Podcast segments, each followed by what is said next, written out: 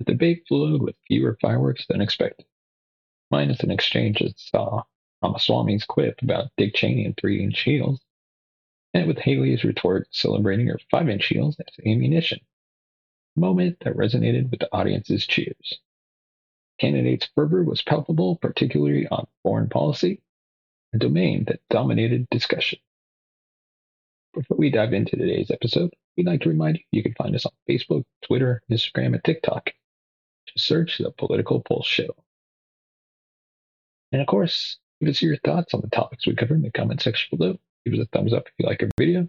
Subscribe to the channel. Tap bell notification button to be notified of future videos. Without further ado, let's dive into today's first topic. Can't discuss politics without discussing Donald Trump's legal battles. In a courtroom in New York, former President Donald Trump found himself on the witness stand, testifying in a civil fraud case that has sent shockwaves through the political landscape. This trial was initiated by New York State Attorney General Letitia James, a culmination of a three year investigation, and it raises questions that strike at the very core of Trump's political identity.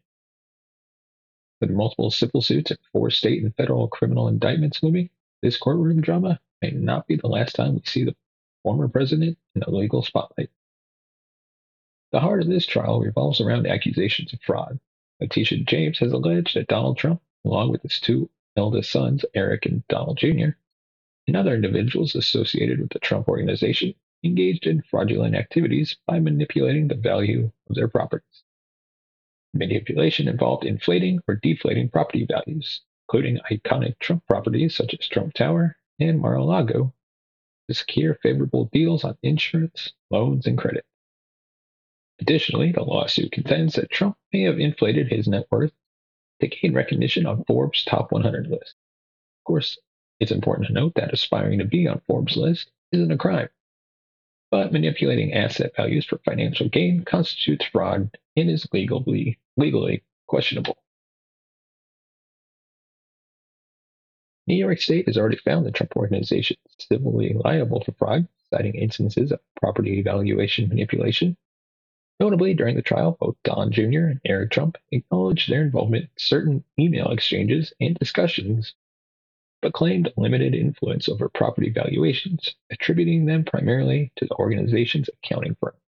However, President Trump's own testimony, testimony painted a different picture, revealing his deep involvement in property valuations.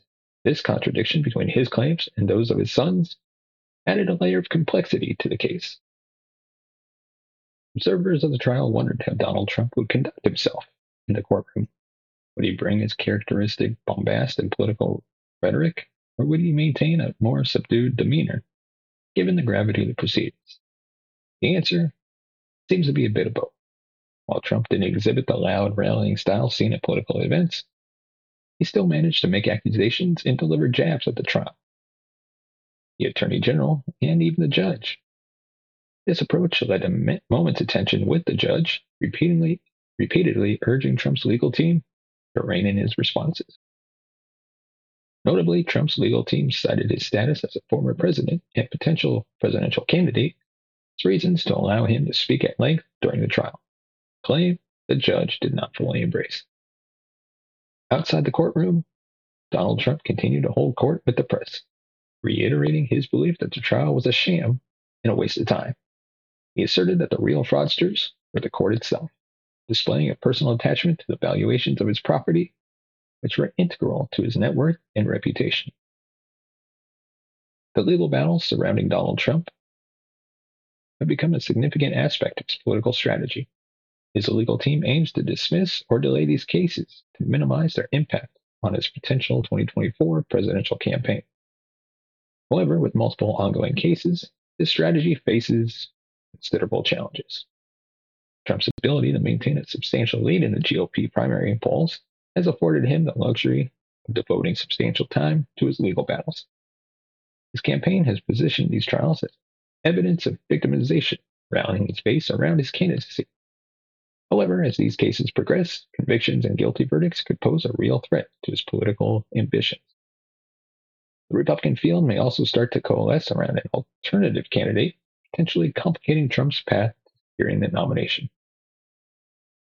Interestingly, politics has seeped into Trump's legal strategy. Lawyers and allies have used political rhetoric to undermine the prosecution's case. Alina Habba, Habba one of Trump's lawyers, criticized, criticized the prosecutor's political aspirations and connected them to the outcome of the trial. Such targets highlight the political undercurrents running through the proceedings.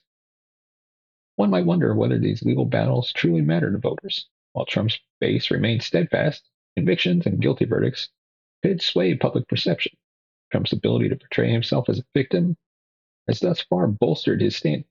Nevertheless, it remains uncertain how these legal challenges ultimately affect his electability. Polls have shown that the Republican voters prioritize electability, with many viewing Trump as the most viable candidate.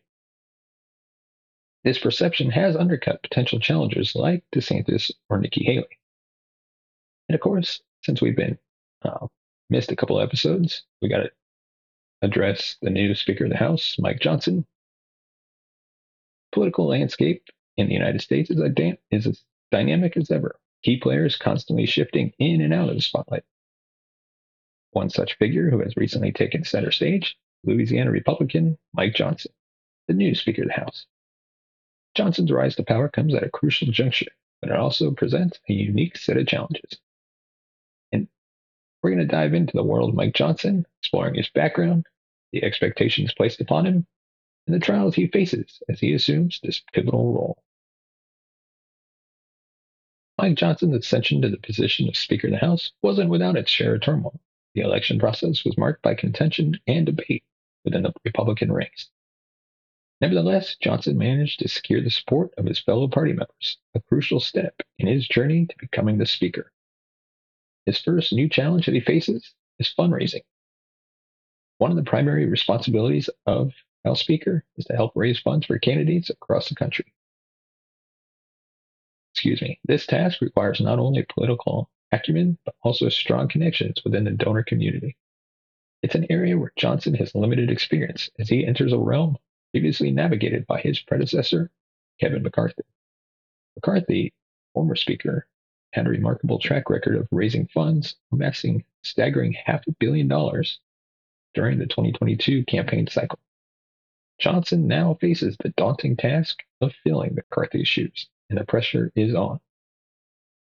While Johnson has shown promise by raising $1 million from grassroots supporters shortly after his election, he must establish the kind of donor relationships that McCarthy had cultivated over years. His second challenge, avoiding a government shutdown. Another immediate challenge on Johnson's plate is the looming threat of a government shutdown. The issue of government spending and bipartisanship has been a contentious one in recent times, and Johnson must navigate these treacherous waters to prevent another shutdown debacle like the one that plagued McCarthy's tenure. Johnson is tasked with devising a strategy to avoid such a scenario. While some expect a short term stopgap bill to keep the government running, the details remain uncertain. Moreover, Johnson lacks established relationships with key figures like the Senate Majority Leader and the President, making negotiations even more challenging. For Johnson, walking a tightrope of maintaining unity within the Republican Party while delivering on legislative priorities is paramount. He must appease both the right wing and moderate factions of the party. Daunting task given the deep ideological divides within the GOP. The Speaker's role goes beyond securing legislative victories within the House. Johnson must also navigate the Senate and work with the White House to pass legislation that aligns with the party's agenda. This balancing act requires political finesse and the ability to craft compromises that satisfy the diverse spectrum of Republican lawmakers. While Mike Johnson grapples with his new role as Speaker, President Biden faces a new challenge from within his own party. Representative Dean Phillips, a relatively lesser known figure in the House, has emerged as a vocal critic of Biden's presidency. Phillips, a centrist Democrat, is running on a platform that questions Biden's age and competence to lead. Dean Phillips' candidacy is noteworthy because he represents a growing sentiment within the Democratic Party which raises concerns about, about Biden's ability to compete in the 2024 election. However, many Democrats assert that Biden's policies are popular, and that, in the end, voters will rally behind the party's agenda. And of course, we got to dive into the biggest event of the week the Republican debate. On a night charged with political fervor, the race for the Republican presidential nomination unfolded in a rare split screen scenario. Five contenders exchanged barbs and visions on the debate stage in Miami, while Donald Trump opted for a solo performance at a, a rally. The dichotomy set the stage for a night where strategies, rhetoric, and the fight for the spotlight laid bare in the current uh, the currents shaping the party's future. The Miami debate, moderated by a blended journalists from NBC and the conservative commentator Hugh Hewitt, presented a window, winnowed field indicative of the intensifying race. Uh, former New Jersey Governor Chris Christie, Florida Governor Ron DeSantis, former UN Ambassador Nikki Haley, and businessman Vivek Ramaswamy and South Carolina Senator Tim Scott graced the stage. The debate flowed with fewer fireworks than expected, minus an exchange that saw Ramaswamy's quip about Dick Cheney and three inch heels, met with Haley's retort celebrating her five inch heels as ammunition, a moment that resonated with the audience's cheers. The candidate's fervor was palpable, particularly on foreign policy, a domain that dominated discussions. The stance on, on Iran was notably hawkish with candidates, advocating aggressive postures and signaling a shift in the Republican rhetoric that has historically been interventionist but restrained. Meanwhile, Trump's rally crackled with his characteristic bravado. He questioned his decision to skip the debate, affirming the challenge of single handedly facing a crowd, and disparaged his opponents with the usual flair. Labeling Nikki Haley as bird brain, a moniker that seemed to bemuse and resonate with his base. The rally was classic Trump. Medley of his greatest hits, from anti immigration rhetoric to broadsides against Democrats. The night also offered a glimpse into the electorate. Like Trump's rally goers, many of whom once supported DeSantis, expressed a sense of betrayal over his perceived opposition to Trump, testament to the enduring loyalty Trump commands among his base. The sentiment underscores the challenges that lie ahead for contenders like DeSantis, whose home state advantage may be compromised by this very loyalty to Trump. As the debate stage is set to shrink even further, the Republican race is at a crucible. With Trump leading the polls and avoiding the date, debates, the question looms how will the opposition consolidate?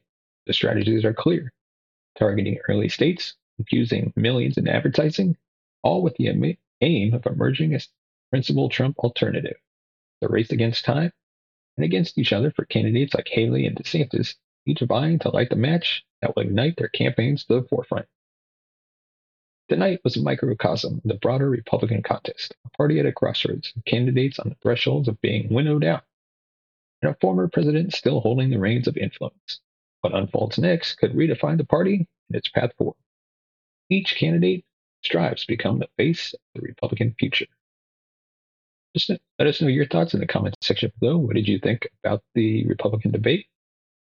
And let us know who you think is the next candidate to drop out me personally, I think it's going to be Tim Scott because I don't really know why he's still running because he has no chance.